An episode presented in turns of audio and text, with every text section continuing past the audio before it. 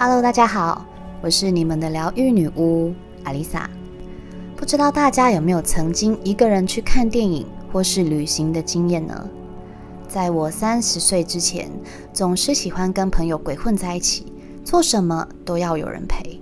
去逛街也好，去吃饭也好，一定要找个伴才要出门，更不用说看电影或是出国了。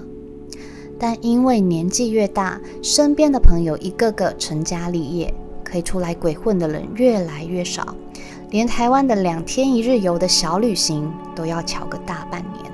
结婚的姐妹们要拜托老公照顾小孩，没结婚的姐妹们要乔班乔假，乔到后来都冷了。饭店被订满了，机票涨价了，小孩开学了。不知道从什么时候开始，我练就了一个人旅行、一个人吃饭、一个人去看电影的功力。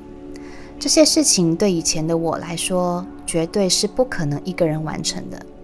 从第一次的一个人去东京、曼谷。甚至是去欧洲各国一个月都难不到我了。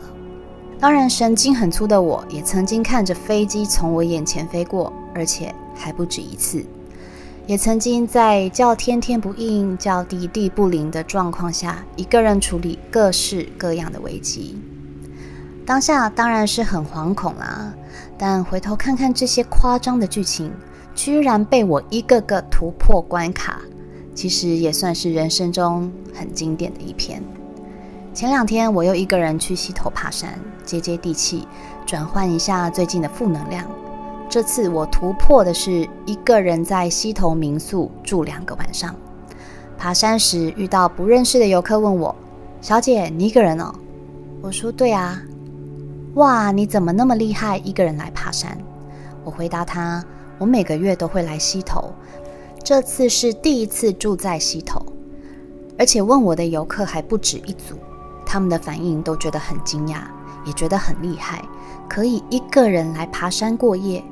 我当下好奇的是，一个人旅行真的很厉害吗？后来我才意识到，一个人旅行真的是一件很稀有、罕见的事情。大部分的人顶多可以承受一个人逛街、吃饭、看电影。要一个人旅行，好像需要更大的勇气，因为旅行中想要与人分享，想要与谁看着相同的美景，想要有个伴，想要有个谁可以说说话，光想到好几个小时，甚至是好几天，只能孤独一人，焦虑与烦躁不安就会莫名的一直源源不绝的冒出来。原来。大部分的人不是不能一个人旅行，而是无法与自己独处。你有没有试着去想过，去意识到，当自己独处的时候，都在想什么呢？是在享受独处时可以与自己内在对话的时光，还是忙着找下一件该做的事来填补独处的时光呢？一个人的时候，是感觉轻松自在。还是在什么都不做的时候感到焦虑大到无法承受。我曾经有过一段很长的朝九晚五、周休二日的时光。平日一到五已经很辛苦的工作，假日到来之前一定要找些什么约，见见朋友，吃吃饭，喝喝茶，聊聊天，就是不愿意一个人待在家里。周末一到，如果什么约都没约成。就会在家看着时间一分一秒的流逝，心里越来越焦躁，祈祷着谁来约我出门做些什么都好，依赖着朋友摆脱独处时的孤单。因为当一个人的时候，这样的孤单总是会把我带进另一种情绪的低落中。这种低落与不安通常来自于生活压力，只要一静下来。脑袋里就会被生活中种种的不顺遂填满，经济压力、业绩压力、人际关系与情感关系的破口就会席卷而来。越想越不安，越是一个人就越恐慌。有人依赖着身边的人的陪伴来分散注意力，有人由于内心极度的不安或是孤独而狂热的工作。这些方式的确是能够让我们从恐慌中抽离出来，只不过问题始终没有解决。越是依赖，就越无法面对自身的缺乏。三十岁之前的我们，无法体会独处的意义，只想着要逃避问题，过一天算一天，只要能将空白填满就好。开始面对独处这件事情，一开始是不得已的，因为身边的朋友开始忙于工作、忙于家庭，要排个时间吃饭，都已经不再是例行性事务。从一个月一聚，到现在可能都变成一年一聚，甚至原本的团体要全员到齐，可能都要好几年才一次。我记得我刚开始学习独处时，是因为换了职场，换了生活圈，因为上班休假的时间跟朋友的时间都错开了，渐渐的，我的时间跟朋友越来越搭不上线，很多事情只好学着一个人去完成。后来我才发现，恐慌其实是来自于想做些什么，却又不敢一个人，又找不到人陪的焦虑。再不去看这部片就要下档了，再不飞机票就要涨价了，再不订房房间就要客满了，再不去旅行假期就要浪费了。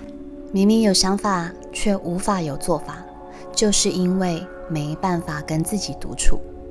因为独处的时候，没有人可以把我们从现实中的种种残酷拯救出来。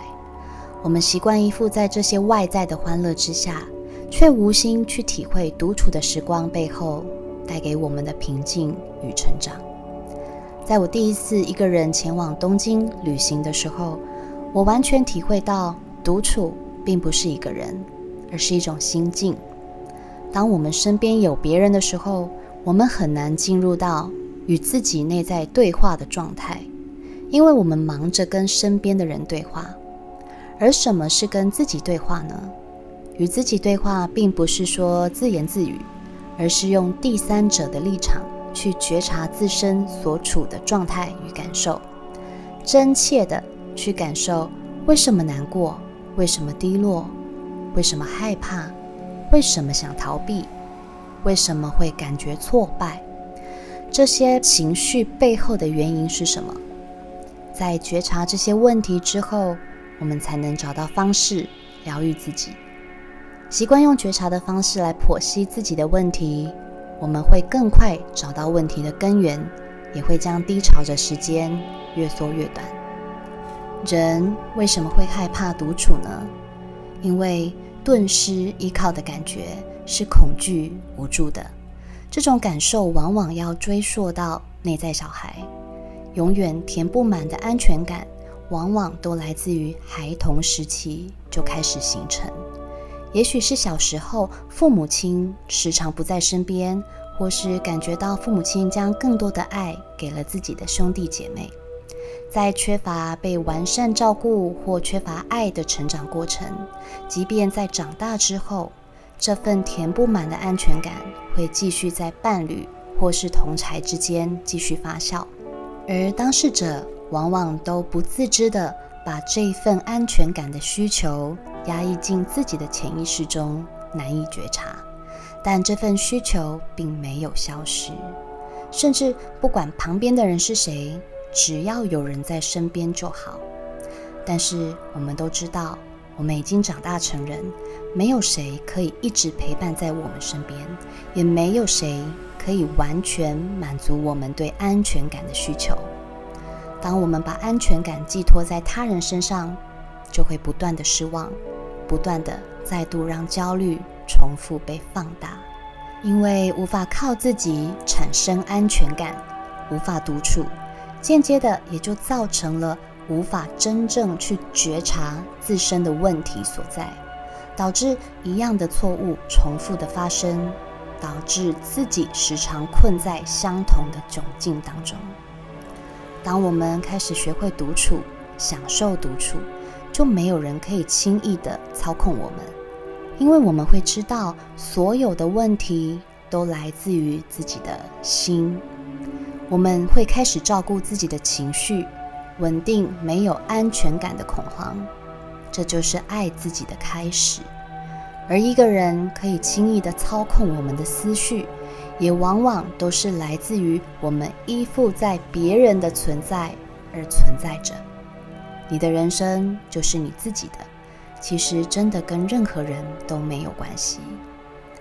无论是清楚现在的状态也好，或是厘清混乱的思绪也好，独处的确是能让我们的心情冷静下来，试着去听听心里另一种声音，不再跟自己纠结，而是打开自己的感知，去接纳所有的可能性。就跟冥想时候的状态一样，当你的心思静了下来，你才能看清楚自己所处的位置。当你开始觉察，你会发现僵硬的生活多了些弹性，答案不再只有对或错、好或坏，还有一个选项叫休眠。我是阿丽萨，我是你们的疗愈女巫。我在九又四分之三月台等你。